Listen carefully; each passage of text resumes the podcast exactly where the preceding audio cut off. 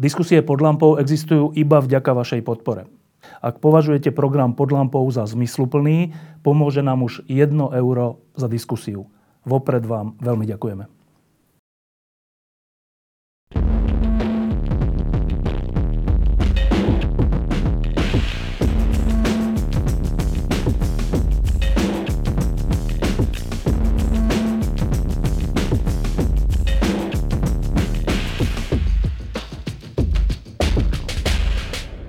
Je február 2018 a teraz je trocha taký, m, najmä pre novinárov, ale aj pre ďalších ľudí, veľmi bláznivý čas. E, naraz sa z hodou okolností na Slovensku deje to, že e, je Olympiáda a všetci sledujeme našich športovcov, hokejistov, vlhovú a ďalších. E, súčasne sa na Slovensku deje to, že šéf vládnej strany uvažuje o tom, že by odišiel z politiky a stal sa šéfom ústavného súdu. A čo, čo má teraz urobiť prezident? A súčasne sa uvažuje alebo diskutuje o tom, či prezident bude znova kandidovať. Andrej Kiska, ktorý je veľmi populárny, zrejme by v druhom kole vyhral, a, ale on skôr je naklonený tomu, že už nebude kandidovať. Toto všetko sa deje naraz a má to takýto prejav, že e, dnes o druhej v noci bol slalom e, na Olympiáde žien a, a mnohí z nás to pozerali kvôli tomu, že naše dve slalomárky mali nejaké šance, nakoniec sa to nepodarilo. O štvrtej ráno začal hokej našich hokejistov s Amerikou. E, predtým v zápase s Ruskom sme šokujúco vyhrali a teraz sme prehrali. To je od čtvrtej do pol siedmej. E, cez deň u nás v redakcii máme teraz o chvíľu poradu, ale teraz robím túto lampu. Potom o tretej idem e, odmoderovať jedno stretnutie a večer máme v našom novom klube pod lampou jednu oslavu. A to je taký život, ktorý je na prvý pohľad taký, že zábavný, dobrodružný a tak, ale v skutočnosti je to strašne rýchle, až pri rýchle a človek ako keby nemal čas a, a kapacitu na seba. My sme tu mali pred pár dňami alebo týždňami e, Karla Satoriu, ktorý hovoril o tom, že to je ale kľúčová vec že keď, sa človek, keď človek nemá čas na seba, tak nie, že nedá tomuto svetu nič, ale stratí život. Nie, že by teda zomrel, ale že stratí život. A prečo to hovorím? Hovorím to preto, že e, v našej redakcii, ktorá je malá a tiež na všetkých sú veľké nároky, aby všeličo stíhali, články, fotky, všeličo reportáže, tak sa minulé leto, alebo na konci leta v septembri, našli dvaja ľudia, jeden náš e, kmeňový fotograf a jeden náš kmeňový redaktor, ktorí prišli a povedali, že viete čo, že my ideme teraz na mesiac na púť. A my ostatní sme že počkaj, jak na mesiac na púť, ak my tu máme veľa práce. Nie, nie, no proste my ideme na mesiac na púť. A išli teda na mesiac na púť do Santiago de Compostela, to je taká legendárna púť. Ehm, najprv sme mali ostatní troška také, taký pocit, že no a čo, však my to tu nestihneme bez vás. Ja som si potom osvojil taký, taký postoj k tomu, že naozaj človek, keď sa nevenuje sebe, tak nedá veľa svetu ani týždňu. Nakoniec som bol rád, že tam išli. Tí dvaja ľudia sú Boris Nemet, náš fotograf, a Michal Magušin, e, náš nový zástupca, šéf-redaktor. E, a teraz sa vás rovno, chalani, opýtam, že keď ste s týmto nápadom prišli, Nebola to voči nám ostatným trochu drzosť? Ale samozrejme, že bola. Ale ja sa až teraz od teba dozvedám, že ste to brali ako takú ťažkú vec pre redakciu, no. lebo ja som úmyselne si šetril ten čas na túto púť. Som si povedal, že neberem si žiadnu väčšiu dovolenku, všetko si to budem šetriť. Chceli sme ísť pôvodne v auguste. A potom sme s Evo Čobejovou, zástupkyňou šéf-redaktora, vyjednali, že teda pôjdem v septembri, keď sa už tí ľudia, ktorí majú rodiny, vrátia z dovoleniek so svojimi deťmi a v septembri pôjdeme. Vyšlo to ideálne, lebo v auguste bola tá veľká koaličná kríza, mali sme zaujímavý zážitok s Andrejom Dankom, Boris ho vtedy odfotil vo chvíli, keď mu premiér odvolával ministra a on o tom nevedel. To vznikla tá legendárna fotka, za ktorú už aj si tuším nejakú cenu dostal. No, áno, tak, ale práve preto, že ste boli úplne in v, tej, v, tej, v tom bežnom dianí, ale vtedy veľmi významnom dianí na Slovensku, tak zrazu odísť, však, a čo keby tá kríza pokračovala, čo keby tu padla vláda, alebo čo. Bolo to také na hranici. E, tak ty hovoríš, že troška to drze bolo, ale ty si si to šetril. Boris... Ja som si to vo svedomí vyriešil tým, že robili sme veľa predtým a teraz to nejak hádam vydržíte. Boris? A ja mám ten pocit, že ten svet sa bude krútiť ďalej, nech, či tu budeme alebo nie. Že naozaj, ak si hovoril, že nájsť ten čas na seba a možno spoznať sám seba a zastaviť sa, tak to je dôležitejšie ako pokračovať v niečom. Že naozaj taký ten, ani nie, že nedá sa to povedať, že únik z reality, ale proste nájsť, no, nájsť novú realitu je veľmi dôležité. No, uh, pred asi dvoma rokmi uh, som tu mal významného slovenského psychiatra Petra Hunčíka, e, nášho kamaráta, e, spisovateľa okrem iného, e, zakladateľa MNI, dôležitej maďarskej politickej strany na začiatku 90. rokov, ktorý tiež, ale on už vo svojich asi 60. rokoch išiel na púť do Santiago de Compostela. Ja som počkaj, Peter, však ja teba nepoznám ako nejakého preduchovnelého človeka alebo nejakého človeka, ktorý by nejak navštevoval kostoly alebo niečo, že čo ťa to napadlo? A on mi niečo o tom hovoril Išiel tam potom o rok znova, mimochodom. Um, tá motivácia bola zaujímavá. Tak e, povedzte vy dvaja, že prečo z toho víru dní zaujímavého, však to, že ste boli pri tej koaličnej kríze úplne, že najviac zo všetkých ľudí na Slovensku, keďže ste boli v tej, v tej miestnosti, keď sa to celé rozpadávalo, e, čo bola vaša základná motivácia, že stop, ideme na mesiac putovať? No, pre mňa také prvotné bolo ani nie to, to Santiago, ale my sme s Myšom takisto minulý rok išli na Vrba Veceler Memorial, čo je vlastne roky. pred dvoma rokmi, hej. A to je vlastne týždňová cesta zo Svičimu až do Žiliny. A tam vlastne čo, je to kratšie a tam si človek uvedomí, že aké to je, keď uh, uh, máš na chrbte len ruksak a proste celý deň kráčaš a neriešiš nič iné. Že, že to je, tá cesta je vlastne o tom, že išli sme po stopách eh, Vrbu a Veclera. Teda ľudí, ktorí ako ľudí prvý, utiek, ako prvý podali správu. no? A tam, tam sa mi zdalo, že prekonať sám seba a zažiť niečo dlhšie, že byť eh, nielen týždeň alebo nejakých 6 dní, ale naozaj reálne mesiac, alebo ako sme boli 21 dní, že to môže byť oveľa silnejšie. Že človek keby nájde sám seba v tom, v tom monotónnom rytme a len tej chôdzi.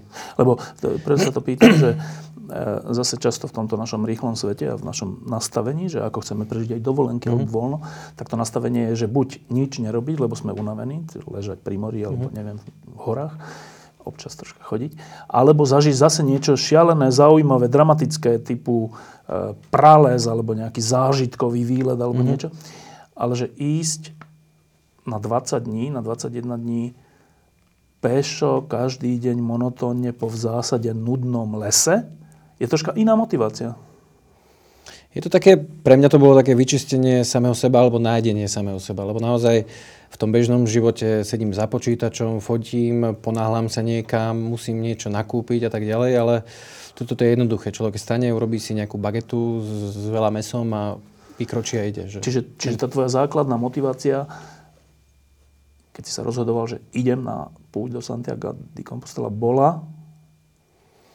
No nájsť sám seba, ako prechádzam istým obdobím, keď som si povedal, že bude fajn, keď vystúpim z toho každodenného rytmu a možno sa zastavím a pozriem sa na seba, že kam chcem ísť, ako chcem pokračovať a ja myslím, že sa to podarilo, že na tej ceste nič som nevyriešil, ale určite som viac spoznal sám seba ako v každodennom živote, kde sú ruchy a tak ďalej. Že... Mišo, e, tá cesta, to putovanie do Santiago de Compostela je e, vo svojej podstate, alebo takto vzniklo, mm, kresťanská, alebo teda 90% ľudí, ktorí tam chodí, chodia z duchovných kresťanských dôvodov, predpokladám. Myslím, že už to tak nie je. Už to tak nie je? V tejto dobe, ale bolo to tak, je za tým úplne úžasný príbeh, no? ako celá tá púť vznikla. Povedz jednou vetou. To sa nedá povedať. No, skús. Tak jeden z tých Ježišových apoštolov, Jakub, po Ježišovej smrti a zmrtvých staní išiel evangelizovať Španielsko vtedajšie. Vrátil sa ďal späť do Palestíny, v Jeruzaleme. Keď sa povie evangelizovať, čo ty myslíme? Šíriť novú radostnú zväzť o tom, že Ježiš Kristus je Boh, stal z mŕtvych a tak ďalej. Šíriť kresťanstvo, keď to poviem zjednodušene. On sa odtiaľ vrátil potom naspäť do Palestíny, umúčili ho v Jeruzaleme a jeho telo, potom tí jeho spolupracovníci, tá skupina okolo neho naložili do nejaké loďky a podľa jednej legendy sa tá loďka prúdmi, morskými prúdmi doplavila až na sama. pobrežie, a sama sa doplavila na pobrežie Španielska. Druhá legenda hovorí, že oni ju tam odviezli, že ho naložili do nejakej mramorovej truhly to telo Apoštola Jakuba a odviezli ho do Španielska, lebo tam predtým pôsobil. No a tam ho niekde pochovali v nejakom lese a celé stovky rokov sa nevedelo, že kde je ten jeho hrob. Až v roku 813, ak sa nemýlim, mal taký miestny mních, volal sa Pelajo, tuším, mal nejakú víziu, videnie, že nejaké veľké svetlo svietilo uprostred lesa, ktorý bol nedaleko toho miesta, kde mal tú pustovňu prišiel tam a našli tam hrob, hrobku, ktorá bola približne z rímskych čias, takže z okolo roku 0 až 60, tuším, po Kristovi. No a predpokladali, že to je, teda tá hrobka svätého Jakuba a okolo toho miesta, ktoré sa stalo pútnickým miestom, vzniklo mesto. Santiago je svätý Jakub po španielsky a di Compostela, tak Compostela je pole hviezd, to je pomenované zrejme podľa toho, že ako videl tú žiaru, ktorá išla z hviezd na tom poli pri tom lese. Takže takto vzniklo to miesto. A odtedy tam celý stredovek chodili, že tisíce pútnikov každý rok. Boli tam špeciálne odpustky naviazané na to, keď tam pútnici prišli. Náboženská púť naozaj. Potom to prešlo rôznymi zmenami, ako postupovala sekularizácia, osvietenstvo a tak ďalej, tak tam ľudia úplne prestali chodiť. Ten región do veľkej miery vymrel, lebo bol závislý od tých pútnikov. Ale zaujímavé je, že posledných 100 rokov, zvlášť posledných 50, tam úplne radikálne narastá počet pútnikov. A veľa z nich tam nejdu vôbec z náboženských dôvodov. Alebo nie, nie prísne pre to kresťanstvo. Hľadajú tam nejakú spiritualitu, im tam na špeciálny druh dovolenky. Lebo my keď sme prišli do, do toho mesta na konci púte, tak tam sa vyplňa taký dotazník, že z akých dôvodov sem ľudia išli. A myslím, že to bolo, že dve tretiny tam mali nejaký že duchovný dôvod alebo priamo, priamo nejaké kresťanstvo, obnova svojej viery v Boha, ale tretina tam boli ľudia, ktorí len boli pre nejakú špeciálnu špeciálny typ dovolenky. No a teraz to Santiago de Compostela je taký, veľmi, je to veľmi legendárna púť a je to taká, že dokonca e, ona nie je len, že cez Španielsko, ale niektorí, neviem, či to ešte je, ale že idú priamo odtiaľ, odkiaľ sú, že priamo zo Slovenska pešo až tam, alebo z Paríža, alebo odkiaľ. A teraz otázka je, že e, čím sa to stalo takým legendárnym, že, že Jakub není zas až taký najvýznamnejší apoštol, ak sa dá hovoriť o významný, nevýznamný, asi sa nedá, ale dobre, ale že prečo je práve táto púť taká legendárna? Myslím, že to vyplýva z tej histórie, lebo, lebo boli dve najvýznamnejšie pútnické miesta pre kresťanstvo, bol Jeruzalem a Rím. Rím sídlo rímskeho no. biskupa, hlavy katolíckej cirkvi a Jeruzalem miesto, kde sa to všetko udialo s Ježišom Kristom. A tretie vzniklo práve Santiago de Compostela, pretože potom, ako sa objavila tá hrobka a postavilo sa okolo toho celé to mesto Santiago de Compostela, tak nejakí z tých miestnych vladárov, dokonca aj nejakých duchovní predstavitelia vyhlásili to miesto za pútnické a je tam vždy nejaký milostivý rok, že keď ten sviatok svätého Jakuba, ktorý je niekedy koncom júna, ak sa nemýlim, prípadne na nedelu, tak vtedy, v tom roku, všetci pútnici, ktorí tam prídu peši do Santiago de Compostela, tak dostali špeciálne odpustky že im bolo uľavené z nejakých previnení a tak ďalej. A na základe tohto tam chodili celý stredovek ľudia, ktorí to brali ako svoju púť k Bohu. A všetky tie seba zaprenia, to, že hľadovali niekedy po ceste, boli smední, zažívali útrapy počasia, čo sme zažívali aj my, tak to brali ako takú vnútornú očistu. A, tá, celý tento príbeh a tá tradícia, ktorá sa okolo toho vytvorila, podľa mňa pretrvala až doteraz. A ešte tam je jedna úplne praktická vec, že počas tých pútí vznikali prirodzené nejaké miesta, kde tí ľudia mohli ostať na noc, kde sa mohli najesť. To znamená, že to miesto má vybudovanú infraštruktúru. Že keď tá tam... celá tá cesta. Áno, áno. Akože nezachovala sa po celej Európe tá cesta, lebo však oni tam naozaj chodili z Gdaňska, zo Slovenska, z hociakých častí celej Európy. A, ale tam v Španielsku to je vyslovene tak, že keď začneš v Španielsku alebo v Francúzsku tú púť, tak tam máš domčeky, kde máš špeciálne ceny na ubytovanie nižšie pre tých pútnikov, niekde aj úplne zadarmo. Takže je to vybudovaná infraštruktúra, takže keď chceš ísť na tú púť, tak v zásade máš kde spať, má to tradíciu a zároveň máš možnosti, ako to prežiť bez toho, aby si musel robiť nejaké šialeno. Čiže dá sa to aj veľmi lacno absolvovať, nie? Samozrejme.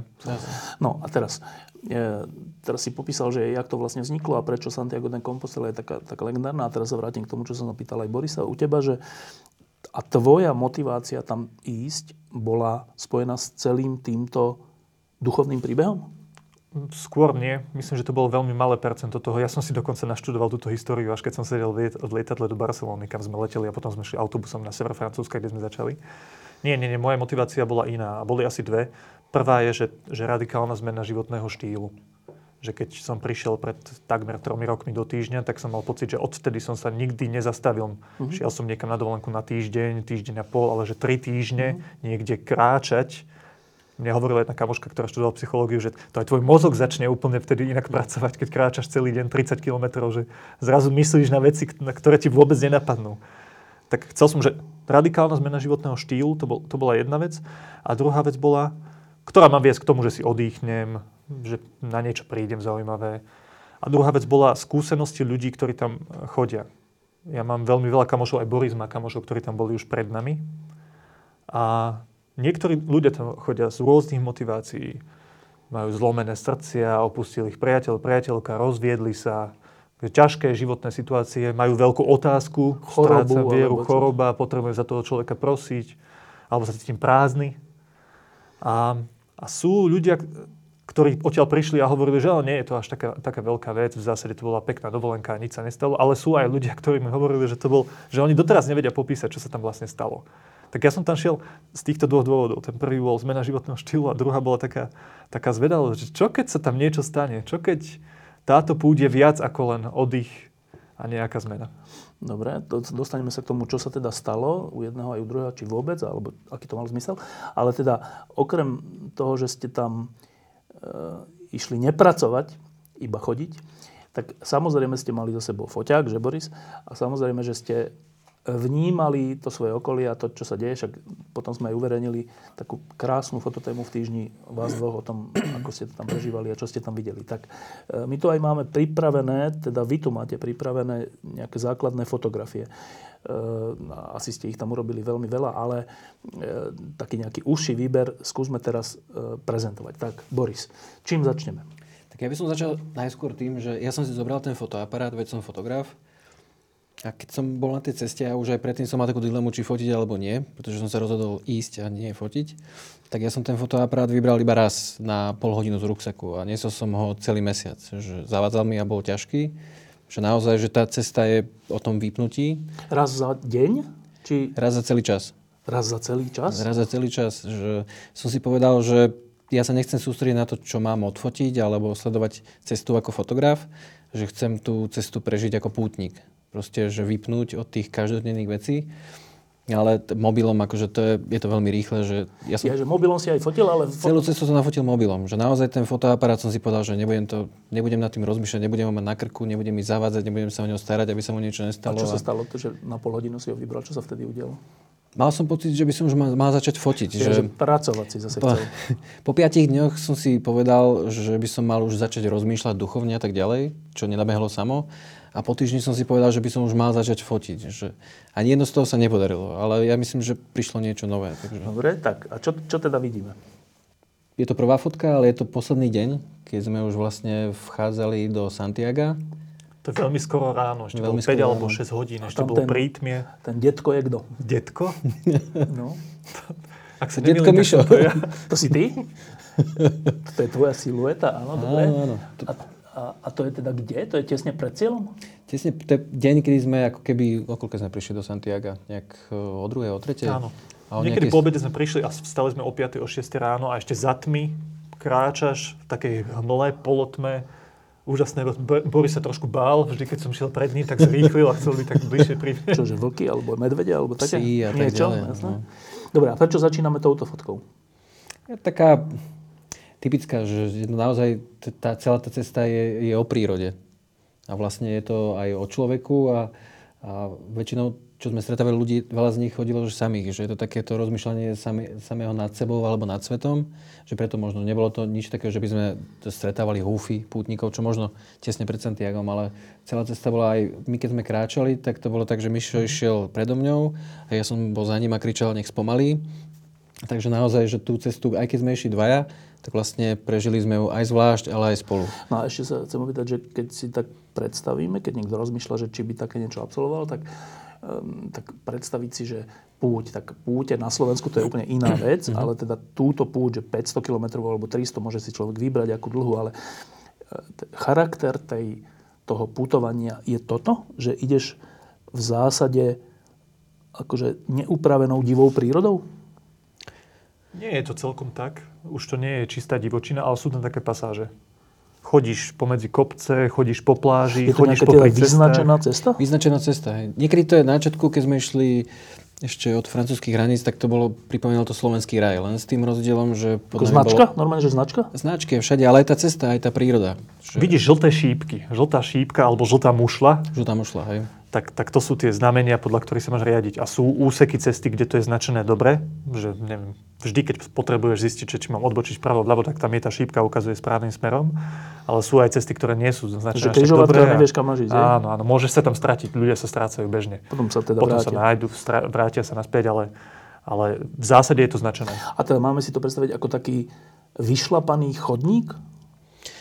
Je to štrková cesta, je to turistická cesta, veľakrát sme Je to išli... pláž? I- Pláž je to, po pláži sme išli, išli sme po, po ceste, po diálnici, po asfaltke, že naozaj, že tých, tých terénov bolo viac, ne, neexistuje iba jeden. Mhm. Ideš cez hory, ideš cez rovinu, je veľmi veľa typov tých chodníkov, po ktorých kráčaš. Ako, nedá, keď sa človek chce pripraviť, že zobrať si nejakú obu, ktorá bude na všetko, tak to sa nedá. Lebo naozaj je tam asfaltka, potom je tam terén, že na veľké topánky a tak ďalej. Potom je cez tam kopce pláž. stúpaš, úplne cez strmé kopce. Že...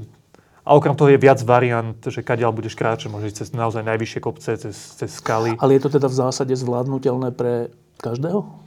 Každý si vybere svoj čas. Niekto môže absolvovať 10 km za celý deň, niekto 40. Ale myslím ten charakter terénu, že Áno, nie je to také áno. niečo veľmi nebezpečné v nejakých úsekoch alebo nie, niečo také. Nie, nie, nie.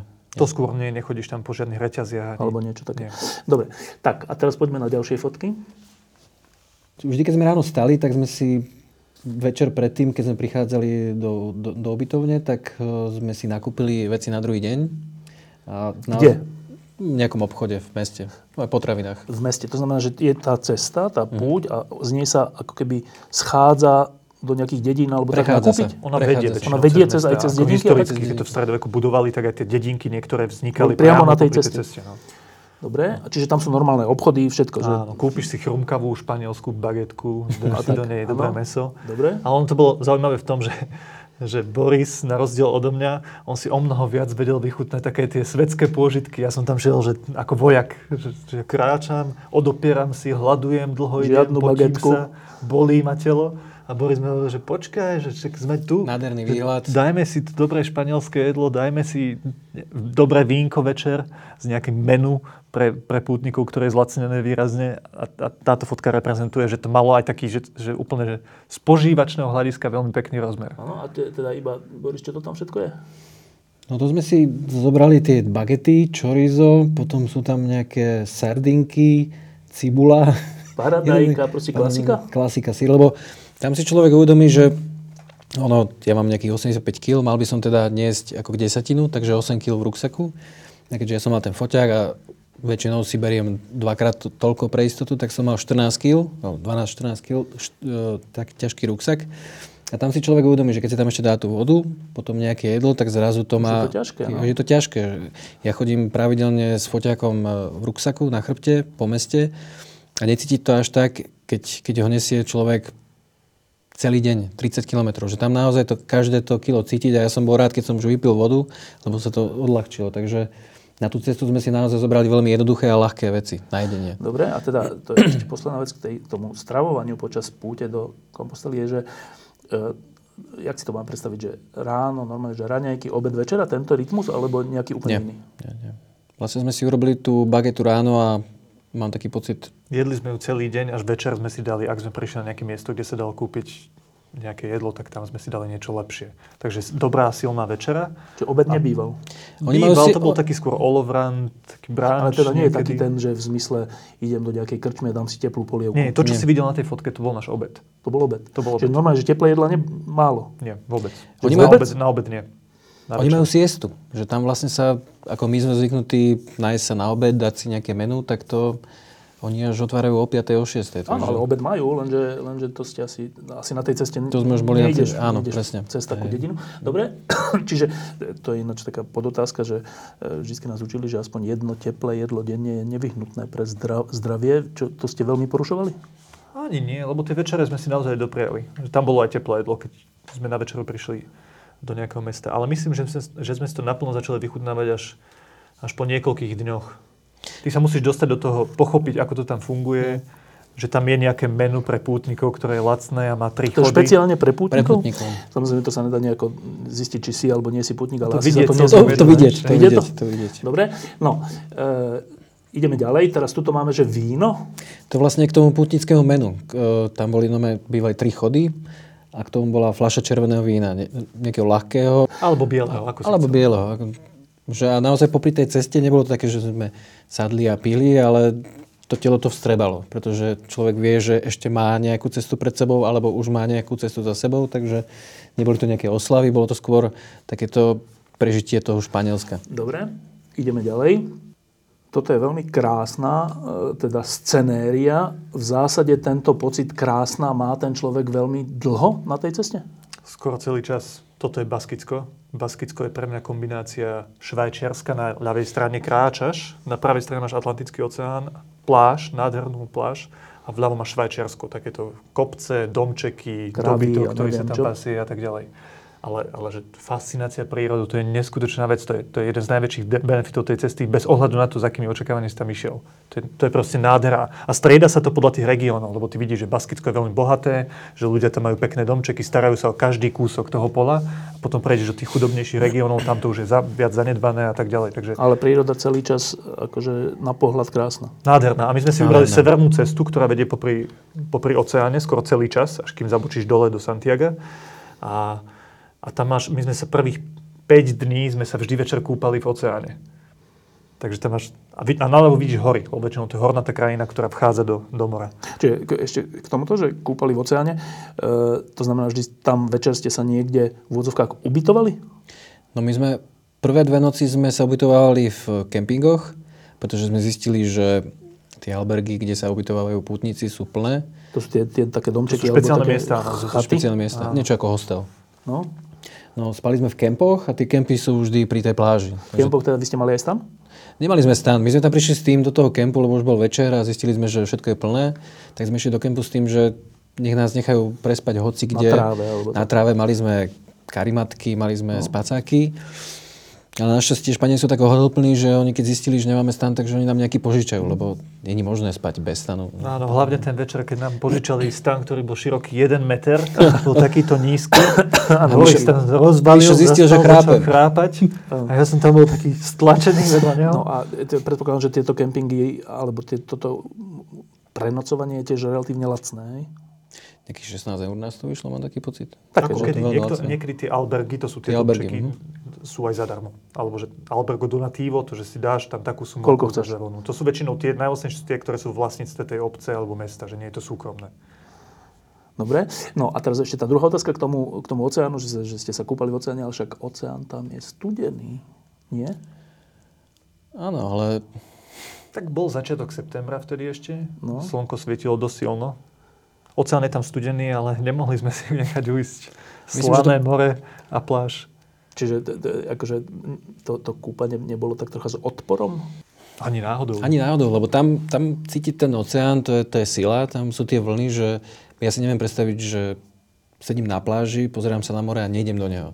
Ako nehovorím, že som išiel ka- každý krát, ale to je asi súčasť tej cesty, že vyskúšať všetko, čo sa dá. Si celý spotený, máš otlaky na nohách, všetko ťa bolí a vôjdeš do tej slanej vody a necháš sa vlastne len tak niesť hej? tou vodou, to je, to je najzaplatené. E- Ešte to, to je zaujímavá otázka, že hygiena v zmysle sprchovania alebo niečo podobné, tam to sa ako rieši na dv- 20 dňoch?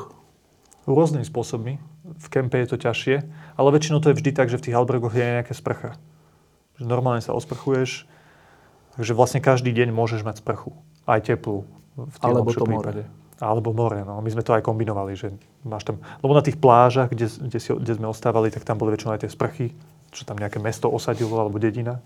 Takže si dáš aj sprchu, aj, aj sa okúpeš v mori. Takže je to Dobre, čiže není to také, že úplne seba zaprenie, čo sa týka hygieny. Nie, nie, ja som to robil tak, že keď, som, keď sme mali sprchu, tak som si rovno aj opral v tej sprche, takže ja si myslím, že to bolo úplne OK. Že... Preto si tam vždy bol tak dlho. Preto som tam bol vždy A tak potom dlho. si to nechal vysušiť na noc, alebo ako? Áno, je, V noci, alebo je, v noci je vlhko, to nevyschne. to bolo vidno na tých pútnikoch, čo išli pred nami aj za nami. Každý mal na ruksaku buď ponožky, uterák. Vysušil to. Cestou sa vysuší všetko. Dobre, e, ešte sa dostaneme k tomu, že neviem, či sa vysuší, keď prší, že čo sa vtedy robí, ale dobre, k tomu sa Vtedy je dostaneme. problém. Tak poďme ďalej. Čo teraz vidíme? To je veľmi rozbúrené more, ktoré... Áno, cel, táto, tieto fotky symbolizujú práve tie výčiny počasia. My sme väčšinu času kráčali popri oceáne. Niekedy to odbočilo aj do hôr a tak ďalej, ale, ale akurát táto fotka sa týkala dňa, keď sme ráno vstali. Bolo to nádherná dedinka, volala sa Santiana del Mar. Bolo to približne v strede tej cesty. A hneď blíz, veľmi blízko tej dedinky je tá, tá slávna jaskyňa Altamíra, kde sú tie, tie staré Kresby? maľby. No. Mhm. My sme šli pozrieť do tej jaskyne, keď sme sa ubytovali v tom Tam nie sú, že rady ľudí? Vtedy tam neboli. Vtedy to bolo z septembra. Už, už bol na konci sezóny v zásade a išli sme tam večer. To sú že tisícročné, dlho, Áno, áno. veľa, veľa, hádam, jedných z prvých zachovaných maliek. Áno, ale tam, tam je postavená kópia. Hneď vedľa originálu je postavená kópia, ktorá je sprístupnená verejnosti. Že my sme vlastne... Ja, že do originálu sa nechodí? Nie, nie, kedy si 50 rokoch, že to bolo veľmi navštevované a tie, tá klíma sa menila a si povedali, že urobia kópiu a my sme vlastne boli v tej kópii. Áno. Pár metrov vedľa ste toho originálu. pokušenie nahliadnúť do originálu, či tam, to, tam je to strážené nejako? Tam je to strážené, to by sme nemali šancu. Nie. Dobre, tak a teda k tomu počasiu, že toto reprezentuje čo? Či to je, tam vidím relatívne aj troška modré nebo, čiže to ešte nie je, že búrka alebo niečo je? No to je to oceánske podnebie. Veľmi rýchlo sa to mení, ale tá moja pointa bola, že keď sme v tej Santiane del Mar ráno vstali, asi po 10 minútach bolo úplne nádherné svetlo. Bolo, že slnko svietilo a zároveň boli mraky. A cez nejaké diery svietilo slnko. Boris tam vtedy pofotil veľa pekných fotiek, bolo ideálne svetlo. A, a po tých 10 minútach sa spustil strašný lejak. Akože strašný. A trval celý deň, tých 26 či koľko kilometrov sme prešli, do nás bil dážď so silným vetrom. Vy ste boli ako oblečení. Mali sme na sebe také To som pršplášte, ja. ako na To tejto som ja. fotke. Áno, že prší plášte, ale to zase všetkému nezabráni, nohy, hlava a tak. Človek si zvykne naozaj, ak sa netreba zastaviť, lebo to je trošku zima, keď je, č- keď, keď, keď, keď je mokrý, ale dá sa na to zvyknúť. Dá sa zvyknúť na teplo a takisto aj na dážď. Že ono naozaj, my sme schli podľa mňa počas, počas cesty. Neviem, v ten deň sme veľmi neschli, lebo ja som mal bežecké tenisky celý čas. Obidvaja, celej no. na nohách a, a okamžite to bolo mokré. No a to je, že studené, 30 mokré nohy je dosť nepríjemné. Studenými mokrými nohami. No, A niekde v strede som si vymenil pon- ponožky, to na chvíľku zabralo, ale tak e, museli sme to proste prejsť do toho miesta, kde, kde sme mali dojsť. to bol jediný, jediný spôsob, ne, ako nehrozí z prežiť. toho, že prechladnutie chrípka a podobné veci? Hrozí. S A tým čo sa vtedy deje? ideš. Mm, Ideš do nemocnice. Fakt? Alebo do lekárny. Alebo do lekárny. lieky, Počkáš dáš si a pauzu niekoľko dní a ideš ďalej. To sa vám stalo? Nie. Na mne, ale stretli sme ľudí, ktorí zažili o mnoho horšie veci ako nejakú chrípku. Napríklad? A to sú tie najťažšie veci, väčšinou niečo sa stane s kolenami, keď dlho kráčaš s nohami. Starší ľudia a tak, hej? Áno, alebo ťa strašne doštípu ploštice a musíš ísť, musia, musia ti nasadiť antibiotika. Vieš. Ploštice? No, stretli sme Francúza, ktorý bol kompletne poštípaný plošticami. Také Ako keď spal, bodky na alebo? Keď spal, hej. Jedno ráno sa zobudil, No. vyšli sme von a chlapík si tam strieka nejakým sprejom svoj spacák a všetky svoje veci. A má iba nejaké šortky na sebe. A celý dopichaný. A čo sa s tebou deje? A on mali tu ploštice. V, tej, v tom albergu? Áno, áno, Áno. A ja mu hovorím, že to čo má A to znamená, necítiš že- prvú, alebo? Keď zaspíš, tak to necítiš. Necítiš, že? A ja som, sa, ja som ho strašne ľutoval. Prešli sme asi 5 km A a ja sme som sa. zistil, že ja som dopichaný tiež. Tiež? Ale iba na nohách. Z čoho? Tiež z toho? Tiež z tých ploštíc. Ale tam z toho istého, Áno, z tej áno. istej... Dobre, a ni, teda neprekážalo ti to v chôdzi? Nie, bolo to veľmi nepríjemné, že svrbí ťa to stále, ale ja som si to natieral nejakým čajovníkovým olejom alebo niečím takým. A nebolo to po celom tele, to by som musel ísť do nemocnice. To Takže sa to dalo zvládnuť. Áno, No. áno. Že čo, čo ti hrozí, alebo v akom zmysle? Alergia môže byť, zápal. Tak. Dobre. A okrem tohto ste niečo zdravotne nepríjemné zažili? No mne sa, mne sa hneď na začiatku natiahli vlastne šlachy na kolenách. No to je pekné, na A to, začiatku. bol, to, bolo, to, bolo, to bolo tými zostupmi, vlastne keď sme išli s kopcov, s tým ťažkým Do mesta ruksakom. Bilbao. Do mesta Bilbao. Takže to som ja cítil, takže som krýval už na začiatku a keď, keď to už viac menej prešlo, lebo som si to krémoval a tak ďalej, tak na konci cesty zase nastúpili otlaky, čo som mal naozaj že asi na jednej nohe 10, medzi prstami vzadu, dokonca zo spodu Zo na spodu, šlape. A my sme potom pozerali čo, taký ten krokomer, čo je mobile. A to bolo, že som urobil 40 tisíc krokov, tým pádom 40 tisíc krát som povedal au, lebo to naozaj reálne celú cestu, že človek tak nejak otupí a preto, že keď som hovoril, že na čo tam človek ide, tak, tak spozná svoje hranice, že čo ešte Prekoná. prekoná, a čo ešte nie. Lebo tam fyzickej bolesti. fyzické bolesti, lebo my, ja s tými otlakmi, to bolo, oni sa nejak zúžia cievy a strpne noha, takže ja som 2 km išiel s drevenými nohami, kým sa mi rozprúdila krv. Ja som si myslel, že to je koniec našej púte inak v tom momente. To bolo asi 3 dní dokonca, alebo 4. Mali sme pred sebou 200 km. 200 kilometrov, no. A, v ten deň sme museli prejsť 40 km. Museli, aby sme stihli potom ísť na lietadlo a tak ďalej. A Boris zrazu ráno sme vstali, niečo zjedli a on kráča vedľa mňa a ja som si uvedomil, že ten chlap ide o polovicu pomalšie, ako sme normálne mali ísť. Ja som si povedal, my to dnes nedáme. No. On neprejde 3 km a skončí. Krývajúc? Áno. Krývajúci. A Krýval potom? som to. to je... Potom to rozchodil, si nejak zvykol na tú bolesť. Alebo ja som si povedal, že buď pôjdem autobusom, alebo taxikom, alebo peši a, a, a prišiel som na to, že aj keby sa mi malo hoci čo stať, musím to dokončiť svoj, na svojich nohách, pretože som sa tak rozhodol a chcem to. No a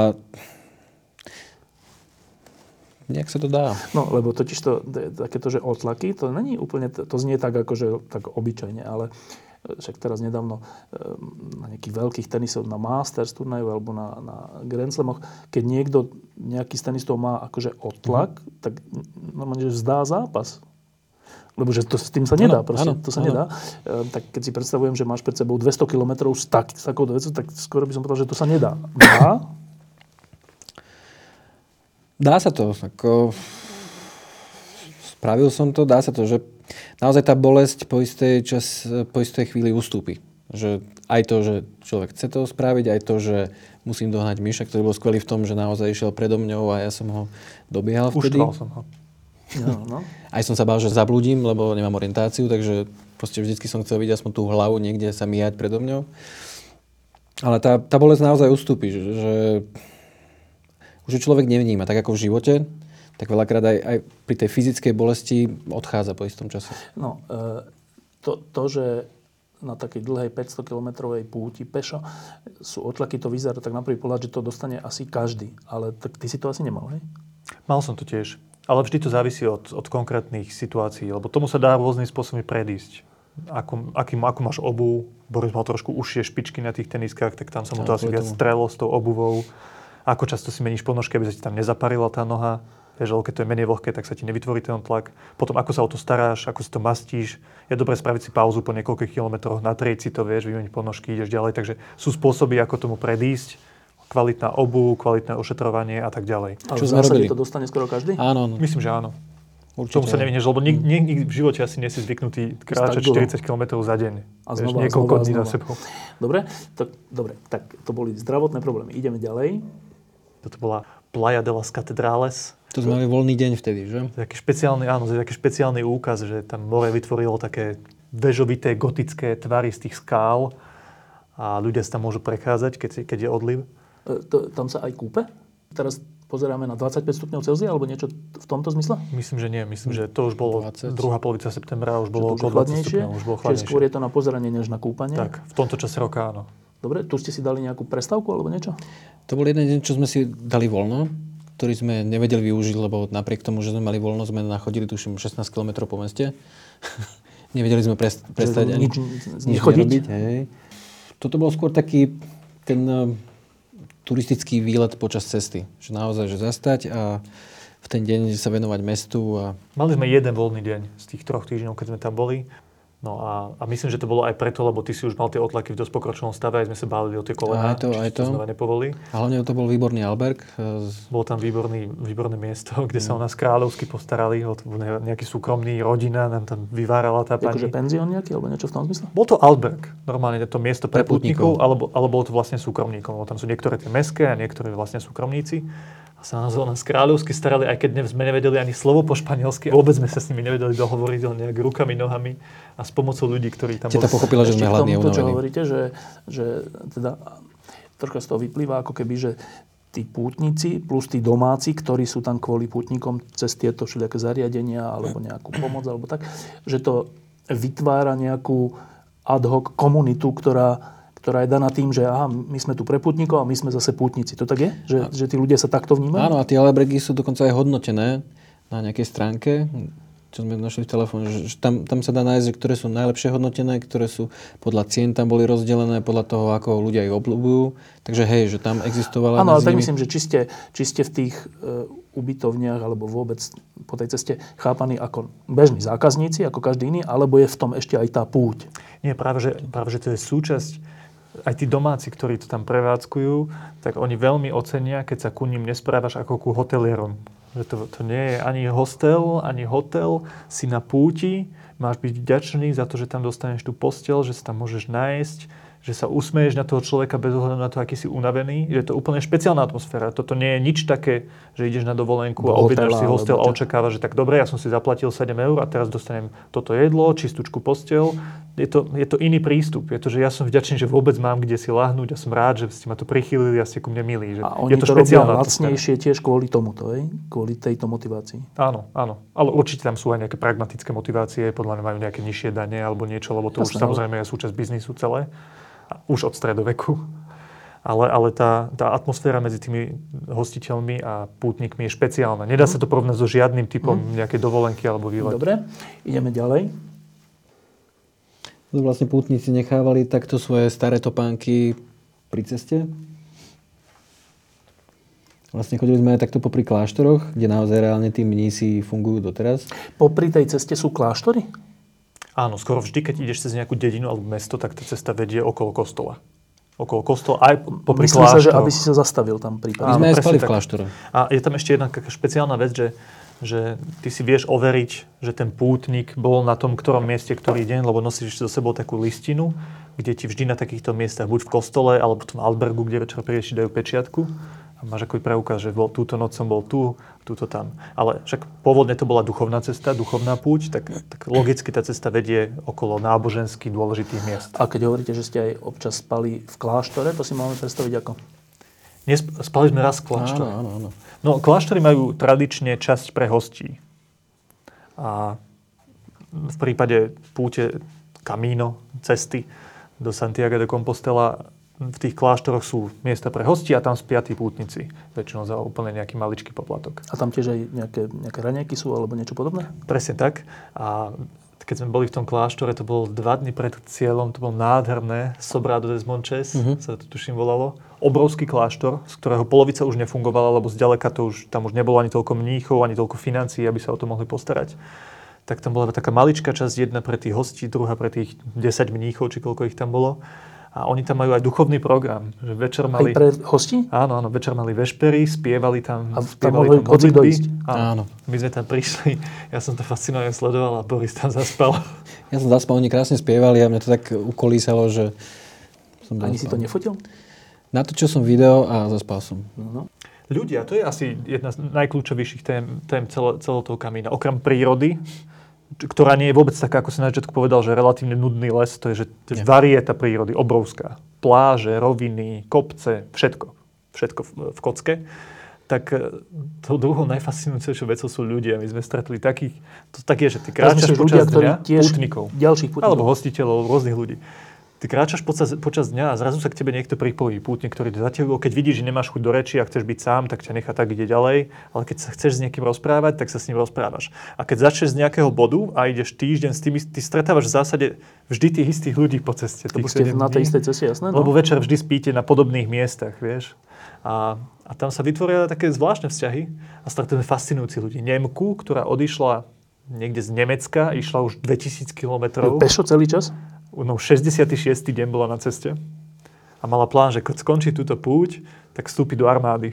Do nemeckej. Alebo tam bola jedna pani z Českej republiky, jedna Češka, ktorá bola, neviem, mala 50 rokov, 55, účtovníčka, prišla o prácu, mala manžela, rodinu, všetko, prišla o prácu a mohla si okamžite nájsť nejakú novú prácu a ona povedala, že ja chcem pauzu v živote, chcem porozmýšľať nad sebou, tak išla a celú tú púť išla peši, tuším, že 5 alebo 6 týždňov. Mhm. Lebo- Sama. Sama. Sama. sama. A stretávala pritom... Iných ľudí. A s vami sa teda rozprávala.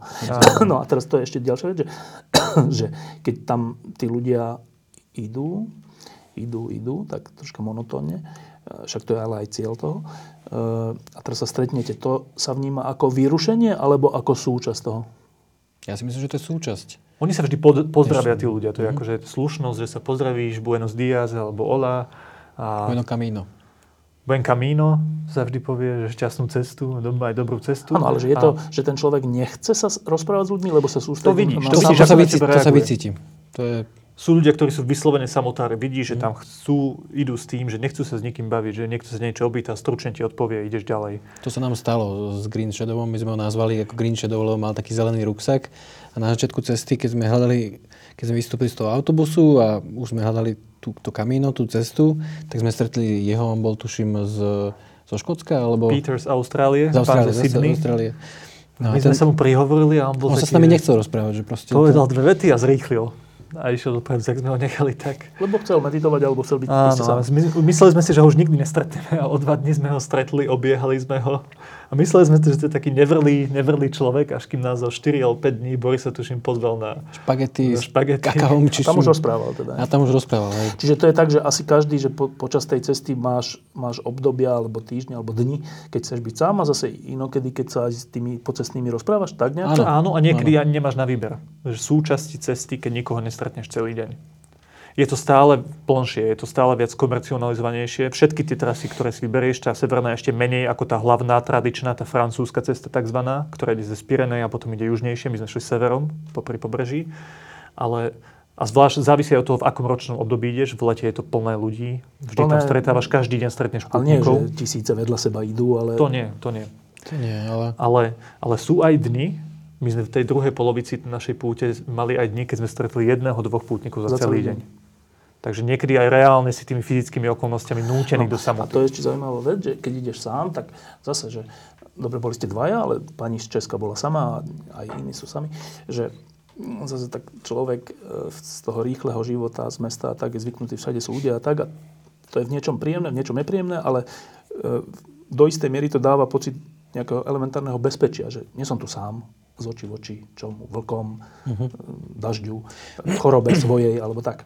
A teraz, keď ideš na tej púti sám, alebo aj dvaja, e, tento pocit nebezpečia vnímali ste?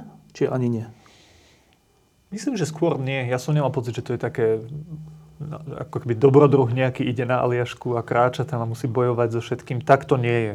Je to Severné Španielsko, je to vyspelá krajina, to, to už naozaj nie je čistá divočina. Dobre, ale ideš sám, čo keď si zlomíš nohu?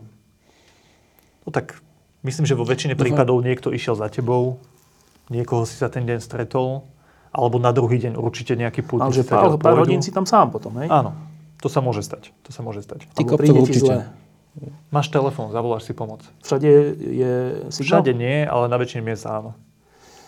Dobre, a teraz takéto, takéto nebezpečie typu prírody, typu, ja neviem, vlkov, psov, medveďov alebo niečo, niečo také ste zažili? No, kamarát nám hovoril, že ráno spal v meste a keď sa zobudil, tak zistil, že okolo neho je svorka psov, že musel vlastne sa... Divých teda. Divých, hej, že musel sa brániť, ale, ale tam sa také našťastie nič nestalo. Áno, sú ľudia, ktorí chodia aj v noci.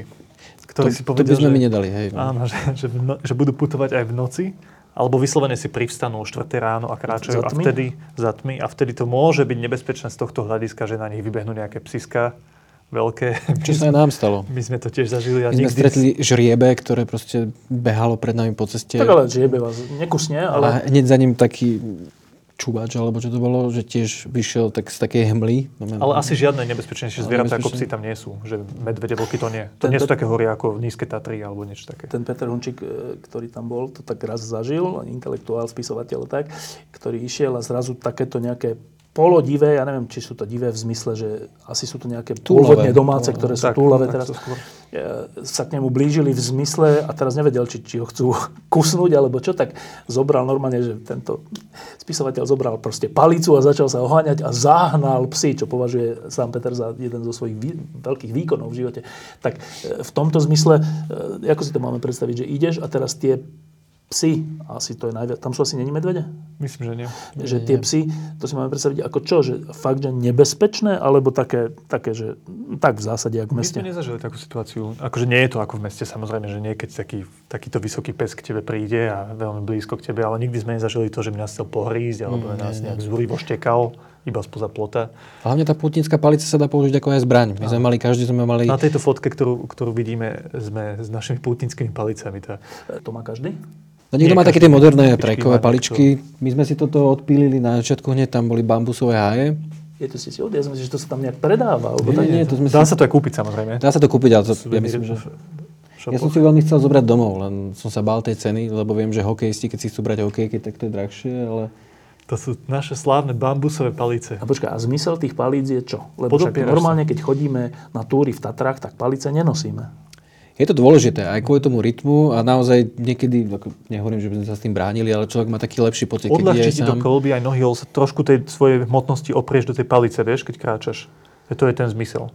A, a naozaj aj kvôli bezpečiu, že keď ťa nejaký pes napadne, tak môžeš použiť tú palicu. Bo, ale to sa stalo takou integrálnou súčasťou našej púte, že na konci sme to symbolicky opreli o stenu katedrály Santiago de Compostela. A nechali tam. Dobre, tak a ideme ešte. Ešte máme nejakú fotku charakteristickú? To už ste Toto je náš cieli? Cieľ, áno. Ja myslím, že už na tých tvárach je trochu vidno, že sme prežili... Troška aj unavený, no. Trošku aj unavený a tri týždne, aj brady máme oveľa väčšie. Schudnutý? Určite, určite. Ja akože ja som to priamo, priamo som to nevážil, ale som si istý, že sme schudli. Keď akože celkom dosť? Pár kil. Hm. Um, zase ten Peter, keď mi hovoril Hunčík, že keď bol asi 50 km, alebo neviem, x kilometrov pred cieľom, tak mal pocit, že už, to ne, že už tam nedojde. Že, že už je akože úplne unavený. Vy ste mali takú tú predcieľovú krízu? Asi polovici cesty obidvaja sme si večer povedali, že celý deň sme mysleli na to, že prečo vlastne sme tu a na čo sa my trápime, že na čo každý deň dávame 30 km, potom spíme s nejakými plošticami. A toto to bolo tá kríza a myslím, že u obidvoch bola iba jeden, v jeden ten deň. Že aj tá únava na konci bola už taká, že človek, ja mám taký pocit, že človek príde do takého rytmu. Hm. Že po týždni už je v tom, že zase na, na druhý deň nasleduje a tak ďalej. ani nekladie tú otázku. Nekladie si otázku, teší sa, že lebo ono, tá, tá cesta každý deň bola iná v niečom. Že... Áno, ale na mňa prišla asi dva alebo tri dní pred cieľom obrovská kríza. Ano, trvala, trvala pár hodín. Psychická. Že čo? Nie, nie, nie. Fyzicky som trúfal, aj bolelo telo, všetko, ale veril som, že to zvládnem, ale, ale že bola to tak, taká vlna depresie, že čo tu ja vlastne robím? Prečo ja teraz, kla- to bol strašne bahnistá cesta, po ktorej ešte chodil nejaký dobytok, takže to tam bolo zmiešané s výkalmi. potom šliapal, no, išiel si potom 20 kilometrov, že na čo ja toto robím? Prečo tu vlastne kráčam? Mohol som robiť o mnoho niečo príjemnejšie, užitočnejšie, byť s niekým. Politiku. Politiku. A ja tu chodím po tomto bahne predo mnou sú zase títo ľudia a ja už chcem byť sám, lebo tam bolo vtedy dosť ľudí, to už bolo pár dní pred cieľom, tam už je naozaj že viac ľudí, že stretneš cez deň až 100 ľudí. cesty sa spájajú teda všetky? Áno, presne, všetky cesty sa spájajú. A si hovoril, to, to, toto je úplná blbosť, už to skončíme, už nech je koniec, teším sa, že sa vrátim. A? Prešlo? A potom to prešlo a zažili sme mnoho, ešte veľa krásnych momentov, ako, ktoré boli súčasťou tej cesty. Dôvod takejto krízy vieš ho identifikovať? Neviem, možno to je taká psychická únava, do ktorej sa dostaneš. Potom tam je aj taký stereotyp, ktorý sa vytvorí aj s tými ľuďmi, ktorých máš vedľa sa. My, my s Borisom sme, nemali sme žiadnu nejakú hádku alebo čo, ale, ale otestujú sa, pri púti sa otestujú všetky tie tvoje ľudské vlastnosti, tak keď si ráno zničený, unavený, máš stať a ísť a a Boris od teba niečo chce, vieš, takže či mu na zlostene odvrkneš niečo, alebo si k nemu milý, to sa úplne ukáže, že, že že aký si, ako sa vieš ovládať. Reálne, človek je odhalený, že naozaj v tých, tých vypetých situáciách, keď, keď je hladný, unavený, proste bolia nohy, tak naozaj reaguje niekedy úplne inak, ako keď sa cíti no. komfortne. Že? Ale toto nebola najväčšia kríza, ktorú, no. ktorú som osobne zažil určite na tejto púti. A to je určite, určite najdôležitejšie to, že ísť na nejakú púť a keď už s niekým, tak je, je veľmi, veľmi dôležité, že s kým. Že my sme to myšom vyskúšali pred dvoma rokmi a myslím, že ten, tieto tri týždne tiež boli toho dôkazom, že, že dá sa to, že akože tá miera tolerancie existuje z, z jednej z druhej strany. A si povedal, že to nebola naj, najväčšia kríza, táto tri dní pred koncom, najväčšia bola čo? To bola vec, ktorá sa ukázala a ktorá je pre mňa najväčším zmyslom celej tejto púte. A to, to bol taký... Túto vec, ktorú opíšem, je, je ťažko úplne uchopiť. Vieš, že ona sa nedá úplne slovami opísať. Je, je to, lebo on to znie ako životný pocit, ale nie je to len pocit, keď to zažívaš. Kedy to prišlo? Bolo to niek- niekedy v strede, sedel som na brehu Atlantického oceánu, Boris bol tam niekde blízko, som sedel a vtedy ma prepadol taký pocit strašne hlbokej samoty, ale to nie je taká samota, že si doma sám na byte, ale, ale také, že aj keby máš okolo seba ľudí, ktorých máš úplne najradšej na svete, že svoju mamu, svoju manželku, frajerku, najlepšieho priateľa, tak vtedy ty máš pocit, že tí ľudia tam vôbec nie sú. Že ty si úplne opustený na tomto svete, v celom tomto vesmíre, nie na tomto svete, vieš. Že ak, ak veríš nejakého Boha alebo niečo, čo je nad tebou, tak v tom momente ho necítiš. Absolútne. Ani nič iné. Nič. Že úplný chlad. Si predstav, že si, že si sám v absolútnom chlade, iba má okolo teba. No a, a toto som tam zažil a podľa mňa to nebol len taký pocit, ktorý zrazu z ničoho nič prišiel. Že to bola, to bola hlbšia vec, ktorá sa začala prejavovať až v týždňoch a mesiacoch po tej púti. A, a to bola, totiž to, keď roky robíš nejakú prácu a nemáš čas zamyslieť sa nad svojim životom, aj keď si myslíš, že sa nad ním zamýšľaš, skutočnosti sa nad ním nemáš až tak šancu zamyslieť, lebo najskôr, ak sa chceš zamyslieť, musíš vypnúť mnoho tých kontroliek, ktoré máš v sebe, mnoho tých autopilotných vecí. Tak na tejto puti sa po nejakom čase, po týždni, po dvoch vypli. A zrazu som niekde v sebe si uvedomil, že je tam taká polička, kde máš naukladané svoje životné veci. A niekde na tej najvyššej poličke máš naukladanú takú vec, že ako som sa postavil k otázke, že na čo tu som. Na svete. Áno. No a ja som si vedomil, že táto vec tam je a ja ju mám vyriešenú. Ja som nešiel na tú púd s nejakou otázkou, že prečo tu som a tak a idem to no. zistiť. Ja som si myslel, že toto mám vyriešené, že v niečo verím a z toho vyplývajú takéto hodnoty a podľa tých hodnot žijem. Odkláňam sa od nich, ale viem, kde je ideál. A ja som zrazu po tých dvoch týždňoch zbadal tú poličku, zložil som to takto dole, bolo to celé zaprášené a ja som si uvedomil, že, že toto, čo tu je, vôbec nie je také isté, ako som si myslel. Že ja som doteraz žil takto, takto a takto, robil som preto konkrétne veci, ale že, že vôbec tie moje predpoklady nie sú také jasné. Že ono to môže byť aj úplne inak a že ja v skutočnosti neviem. Že v niečo verím, ale neviem, či to tak je. Uh-huh. A, a potom to ovplyvnilo celé tie ďalšie týždňa a mesiace toho po návrate z kompostu. Počkaj, um, to je úplne zaujímavé, že uh, to je také, také, že človek sa dostane ako keby až na to dno, na tú, na, na tú základnú otázku alebo na, na, na to niečo e, a teraz zistí, že nevie a tak, to znie tak negatívne, ale ty to hovoríš ako keby pozitívne. Ja neviem, či to je pozitívne ako negat- alebo negatívne. Ja som o tom hovoril mnohým ľuďom a niektorí mi hovoria, že to je super. Že je dobré, keď zrazu zistíš, že tvoje istoty nie sú istotami. No ale keď hovoríš, a... že to ovplyvnilo ďalšie týždňa a mesiace a tak, to, to, to, to mi znie tak konštruktívne. Či negatívne to ovplyvnilo ďalšie týždňa a mesiace? ono sa to nedá úplne tak povedať jednoznačne, vieš. Si predstav, že predtým na základe niečoho žiješ, na základe nejakých vecí, ktoré pokladáš za istoty. Vieš, správaš sa tak. A, a potom sa to v tebe zneistí a ty nevieš v skutočnosti, že či to, ako si žil, je správne. A, a hľadáš to. Ale to má samozrejme aj negatívne časti, nielen pozitívne. No, pozitívne sú v tom, ale... že, že si kladieš tú otázku a zistuješ, že či to je naozaj dobré. Negatívne je tá neistota a niekedy proste nevieš presne, že čo je tá správna cesta, ako sa máš správať. No, je to také... Ja, ne, to... ja neviem, aké je toho ovocie. Podľa mňa sa neskončil ten proces. Ale vyzerá to teda tak. Teraz je taká populárna kniha Marka Orka Váchu, ktorý, neviem, ak sa to volá, Rada mladým kresťanom. Alebo Neviem, žiadne rady mládeži. Neviem, žiadne rady mládeži. A to, čo hovoríš, mi evokuje troška niečo také, že, že e, všetci na nejakej úrovni žijeme s nejakým, s nejakým presvedčením, o ktorom si myslíme, že je jasné a všetko, všetko podľa toho a ja, kto si to isté nemyslí, je pako. A potom je podľa mňa úplne že zdravé, keď sa to spochybní a, a, a, a kladieme si otázku, že a to naozaj? A prečo si to naozaj myslím? A naozaj to tak je? A síce to rozbúra trocha celý ten, ten život dovtedajší, ale je to krok k hĺbšiemu nejakému pochopeniu. Aspoň tak mi to evokuje, to, čo hovoríš. Dobre tomu rozumiem? A keď by to tak bolo, ako to hovoríš, ako ja si myslím, že to naozaj môže viesť dokonca k nejakému lepšiemu životu, šťastnejšiemu, kde sa človek cíti naplnenejší, ale môže to viesť aj do väčšej neistoty, vieš, do takej, ako by si stratil to svetlo, ktoré si mal predtým. Môže to viesť aj k strate toho nejakého zmyslu. Že podľa mňa to nemusí mať nevyhnutne, že pozitívny Happy koniec. Dobre, tak toto bola tvoja základná taká, toto by si nazval, že najdôležitejšia skúsenosť tej cesty? Tak vysporadúvam sa s ňou doteraz. Čiže Takže asi myslím, áno. Že áno. Boris, ty si mal čo ako takú nejakú základnú skúsenosť? No, jak som hovoril, že tam naozaj na tej ceste človek spozná sám seba, tým, že ja som si to predstavil ako strom s listami a zrazu ten strom je nahý, že, že tie každodenné veci odídu a už, ako som hovoril, e, človek hľadá sám seba, rozmýšľa nad tým, prečo tam prišiel, rozmýšľa nad tým, že či to pomáha tá cesta, že či to funguje. Ale čo som ja našiel, tak to bolo, že kde sú nejaké moje limity, ako sa správam, ako sa správam k ľuďom, ako sa správam k sebe.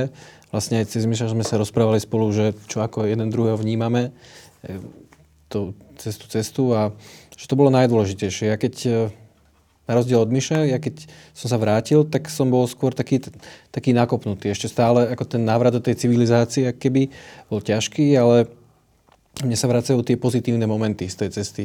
Skôr také tie vizuálne vnemy alebo, alebo hudobné. Obidva sme počúvali celú cestu hudbu alebo veľkú časť, že takto nejak... Eh, skoro ma to naštartovalo, že keď sme sa aj vracali do Budapešti, tak sme si hovorili, že keď sme prišli do Budapešti, tak že sme kľudne tie ruksaky dali znova na seba a išli niekde inde ďalej. Ehm, takže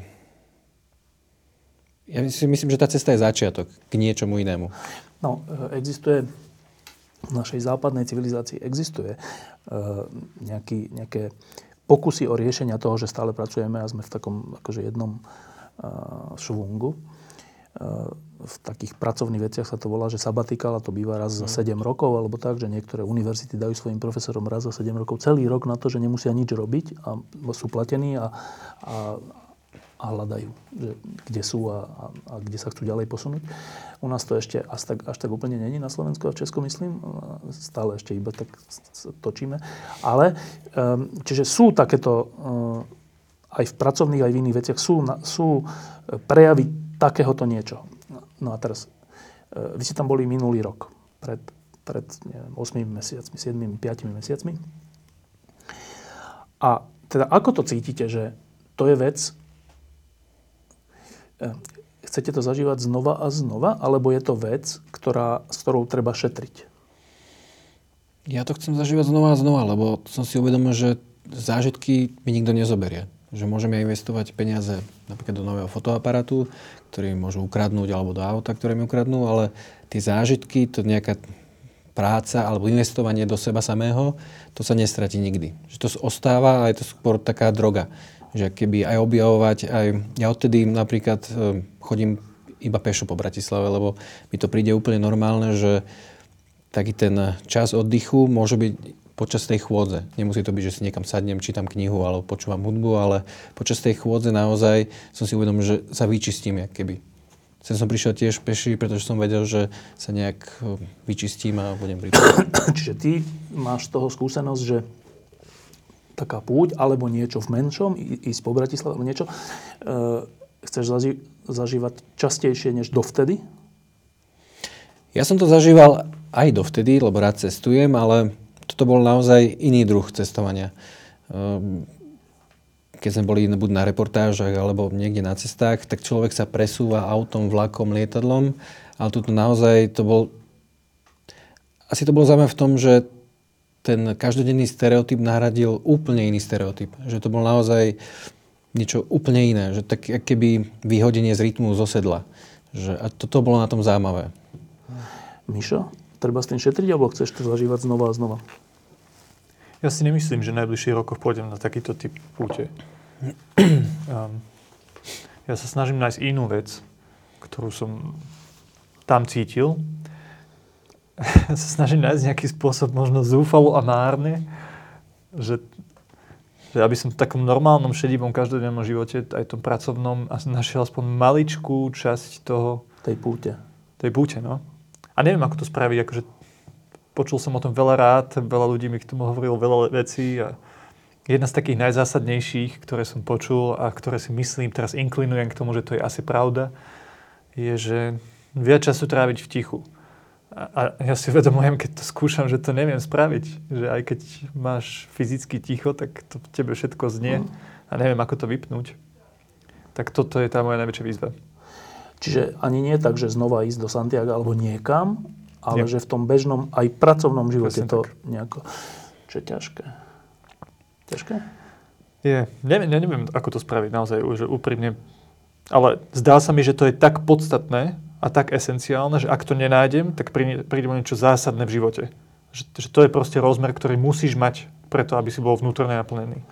Keď sme tu mali pred pár týždňami Karla Satori, on povedal, že on, on tú, tú existen, existenciálny pocit toho, v tomto prípade nie osamotenosti, ale naopak radosti z toho, že existuje a že niečo ten svet um, presahuje a on je toho súčasťou, tak, že on to potrebuje každý deň a on to rieši tak, že skoro ráno vstáva, tak on bol mm. predtým v, v, v kláštore, kde sa stávalo neviem, o, o tretej, ale teda chodil sa spať o 8, dobre, čo neviem, či novinári môžu dosiahnuť, skôr nie.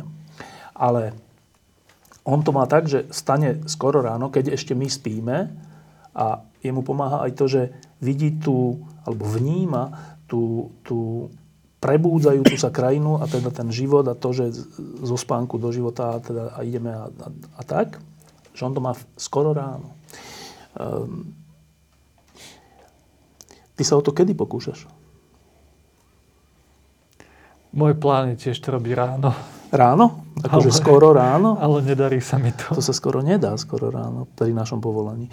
A, ale potom, kedy sa to vlastne dá? Vieš čo, ja som to skúšal, že keď idem z práce domov, čo zvyknem ísť peši 2,5 km, pol hodinu, tak tedy vypne všetky telefóny, úplne všetko a snažím sa úplne, že, že to všetko vypustiť.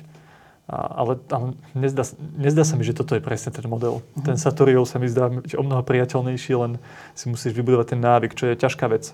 A ak mám byť úprimný, tak to je pre mňa najbližších 40 dní taký hlavný cieľ, že vstať niekedy medzi 6 a 7. Prečo najbližších 40 dní, keď je akože ten post? Je post, no, tak ja si zvyknem dávať na post nejaké, nejaké svoje predsavzatie a toto je jedno z nich. Že, že raz vstaneš o 6? Že každý deň vstávať, každý deň? vstávať skôr, že radikálne skôr ako doteraz. A dnes som vstal skôr, lebo hrali hokejisti, takže o 4. 4.30 som bol začal. No a teraz úplne na záver.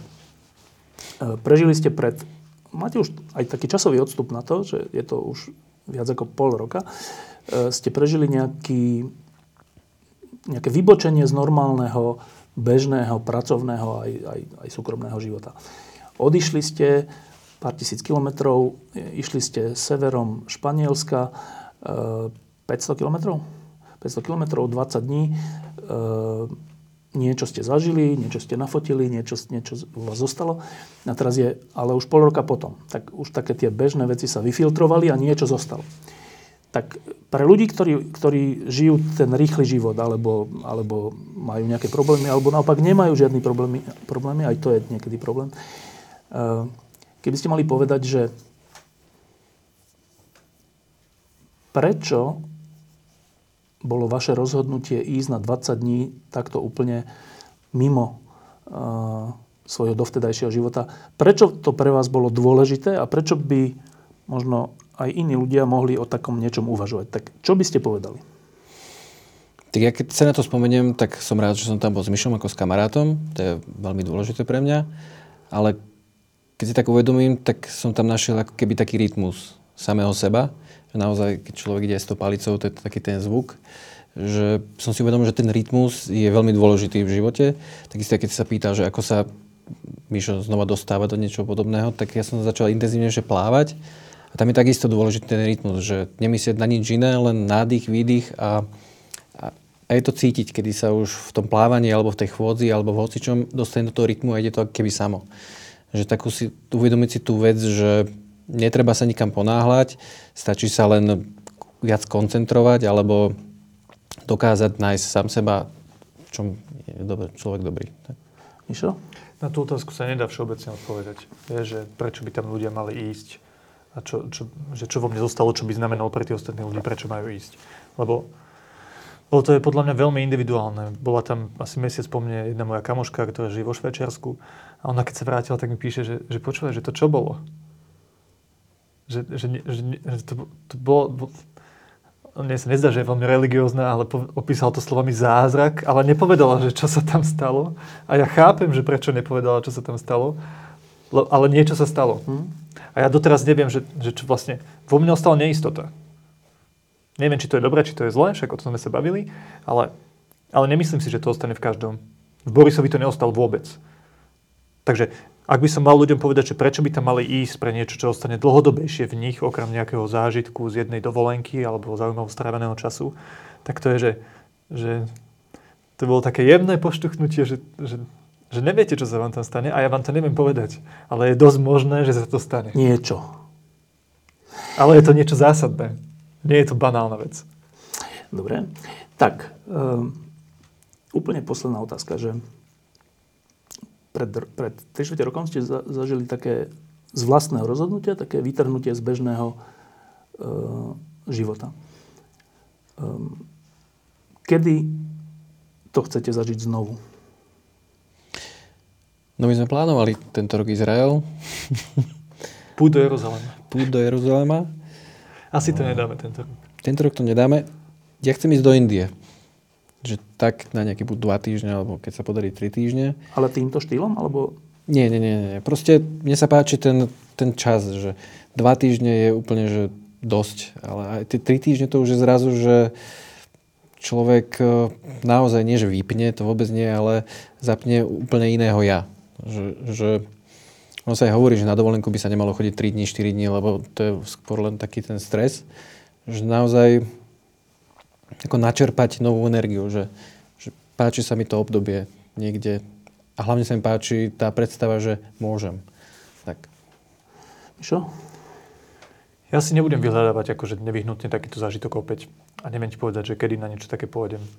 Podstata tej veci je, že ja sa snažím nájsť esenciu tejto skúsenosti každodennosti.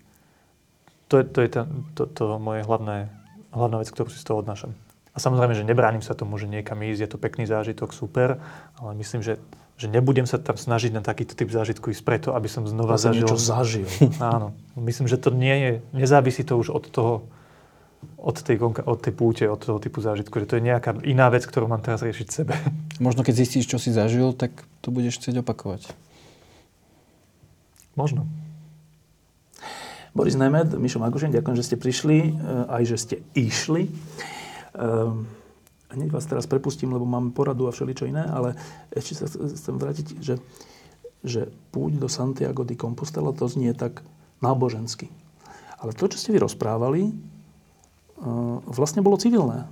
A teraz nemyslím, že nenáboženské, ale úplne iné. Že, že asi máme posunuté vnímanie vecí. Že je, to, je tá púť náboženská? Tak tá púť je o človeku. Takže ja si nemyslím, ja, ja som nezažil, ja nie som veriaci a nešiel som tam s tým, že idem na náboženskú púť, ale myslím, že som citlivý človek, ale toto som tam necítil. Ako, ani na tých ľuďoch, ani... Bolo to skôr, nie náboženské, ale duchovné. To určite.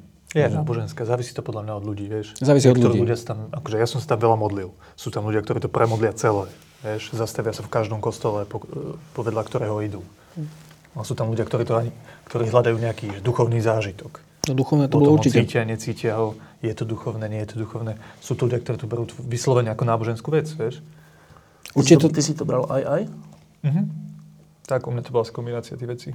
No určite môžem povedať, že to nebol nejaký výkonnostný zážitok, že športový, že proste dal som 30 km za, neviem, presný čas a to absolútne, že tam nikto nad tým nerozmýšľal, okrem teba. ale, no. ale, ale to prešlo, som potom spomalil. ale, ale určite to je duchovná cesta, že človek zistí o sebe veci, ktoré možno netušil, alebo si nepriznal. Alebo... Um, až posledná vec je predsa len, že e, do akého veku sa toto dá absolvovať? Od detí po dôchodcov. My sme tam Až stretli tak? Do 80 to dáš. Fakt? Myslím, že hej. Ale Jedna... potom, potom to musíš brať tak, vieš, že dáš pár kilometrov za deň. A... Tie albergy, tie ubytovňa sú aj po 10 kilometroch, takže je to len prechádzka. Dá sa to robiť ako prechádzku. No, a môžeš spať v nejakých že lepších ubytovaniach, ak potrebuješ. Čiže v zásade je to ale pre každého zmysle. Je to pre každého. Uh-huh. Nie je to, že iba pre zdatných fyzicky. Nie, nie. Nie, nie. Vždy je to na tebe, že ako si naplánuješ tú, tú obťažnosť. Tam na, stretli ste aj niečo, že rodičia s deťmi? Na konci áno. Myslím, že hej. Ale myslím, že uprostred cesty.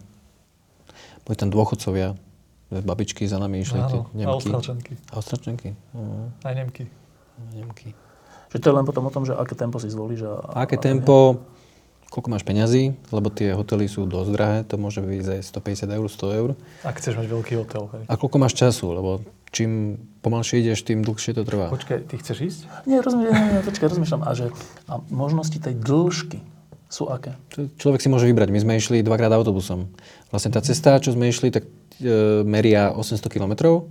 To je tá pôvodná... Z francúzskych hraníc popri pobreží. To, čo sme išli, to, čo sme išli, to, je 800 kilometrov, ale my tým, že sme mali 3 týždne, čo ja povedal, že 3 týždne je dosť, tak sme išli dvakrát autobusom, ale to sme si vybrali mesta, že také tie... Nechcel sa nám ísť po asfaltke, ja neviem, celý deň, tak to sme prešli autobusom a to mhm. bolo nejakých tých 300 km, čo sme išli autobusom. Ale že také tie, tie bežné dĺžky sú od tých 800 a po najmenej, že tak som počul, že 200 alebo tak? Mm-hmm. tak Ale 100, je to na tebe. Tam, my keď sme na konci nám dávali ten diplom, alebo jak sa to volá diplom? Osvedčenie, no. Osvedčenie, tak oni pozerajú tie pečiatky, lebo niekto to môže prejsť celé taxikom alebo autom, alebo a, a povedať, že ja som to prešiel. Ale tie pečiatky, on sa ma pýtali, že tuto zrazu máte, vám tu chýba niečo. Že, čo sa stalo? Autobusom, no? Že sme autobusom. Vieš, a potom sa ma pýtal, tuto, tu sme ešte tiež autobusom. Že oni to podľa toho pozerajú, ale Ja si myslím, že ten, to osvedčenie ja ho mám na stene, ale to není až tak dôležité. Lebo pre Španielov niektorých je to ano. tak, že ty dostaneš ten certifikát, keď dáš posledných 100 km, tuším mal 150. A že oni to majú normálne, že dobre do životopisu, keď ukážu, že ano. prešli tu. Lepšie si nájdu prácu. prídu na 150 kilákov, vieš, majú to a dajú si potom do životopisu. Preto, preto ten záver je tak plný ľudí, lebo podľa mňa väčšinou... Tí... Ja som dneska hral ping-pong so Španielom, ktorý to dal dvakrát tú našu severnú cestu. Tak. Že išiel peši tých 800 km a potom to dal druhýkrát ešte na bicykli. Že pre nich to je skôr tak tradícia, že to je to naše. Že... Ale to nie je tá najslavnejšia. My sme šli severnou a tá najslavnejšia je tá Frances, čo je z Francúz, z toho istého bodu, kde sme my začínali, ale ideš tak viac juhom. Je to rovina. pobreží. Je to rovina. Je tam viac Ty si hral v deň Olympiády ping-pong. Tak oslavujem ping-pongom. Ďakujem pekne. Ďakujeme. Ďakujem. Diskusie pod lampou existujú iba vďaka vašej podpore. Ak považujete program pod lampou za zmysluplný, pomôže nám už 1 euro za diskusiu. Vopred vám veľmi ďakujeme.